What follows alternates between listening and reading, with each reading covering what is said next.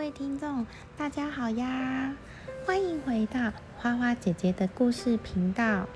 现在拉链的使用频率非常高，从外套、裤子、鞋子、包包等，有太多的地方都会使用到拉链。拉链实在是真的太方便了。在拉链发明前，人类主要是应用纽扣和紧韧体来穿戴衣服和鞋子的。你们知道这么方便的拉链是怎么来的吗？你们知道拉链发明的契机，竟然是从发明者的朋友某天抱怨腰痛而起的呢？今天花花姐姐就要来说说拉链的发明故事。拉链的发明者是一名美国销售员贾德森。这项发明原先是为了解决弯腰穿鞋导致腰痛的困扰。威特科姆 ·L· 贾德森是美国芝加哥人。贾德森在成为发明家之前是一位销售员，因工作的需要不断刺激他尝试发明，便让他回报梦想，希望终有一日能销售自己发明的商品。其实，贾德森当时已拥有了十四个跟气动公车有关的专利，但却没有一个专利使他真正成功。至于拉链，始初是贾德森只是为了解决朋友在弯腰穿鞋子时经常腰痛的困扰，于是着手进行鞋子的改良，而拉链的前身钩子扣锁就因此而问世。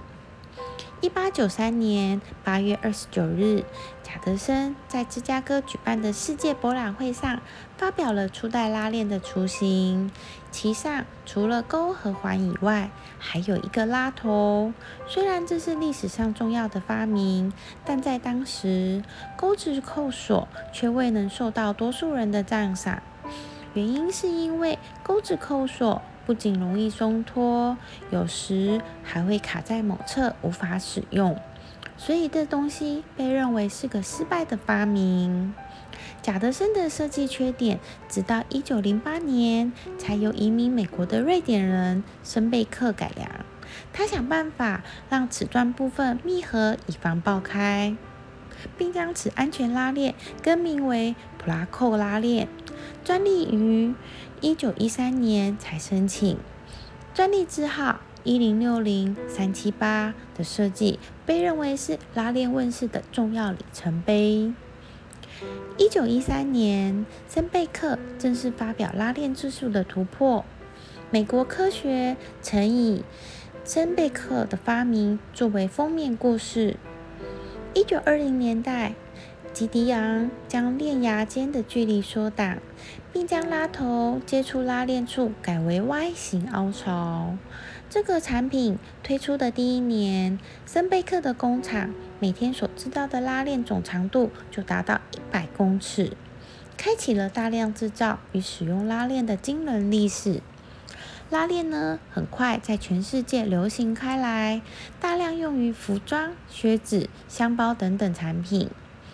一九二一年，俄亥俄州的优富公司向无钩扣式纽扣公司订购少量的产品，用在所生产的橡胶套鞋上。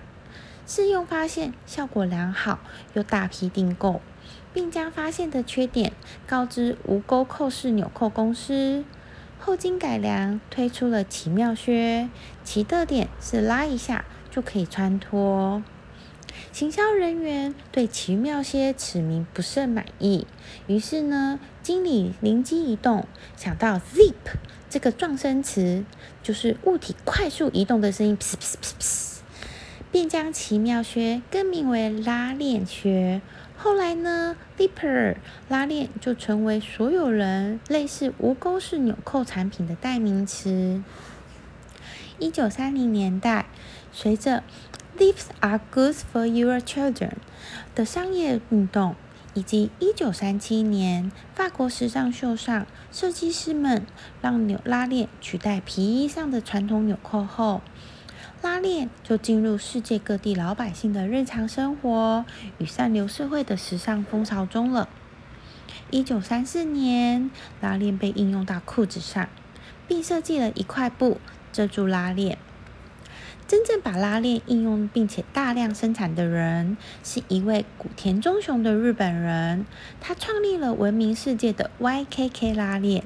也现在许多拉链产自吉田工业株式会社，或是我们称为 YKK，是世界上最大的拉链制造商。你们知道台湾过去除了是香蕉王国、雨伞王国，也是拉链王国吗？台湾曾因大量拉链代工而被称为拉链王国，但随着产业转型，隶属传统产业的拉链业陆续被移往别处。不过，有一家本土起家的宏大拉链，在风雨中仍屹立不摇，不仅成为全球拉链生产的第二大品牌企业。而且现在呢，也仍旧与日本龙头拉链供应商 YKK 并列为日本汽车市场唯二使用拉链的供应商。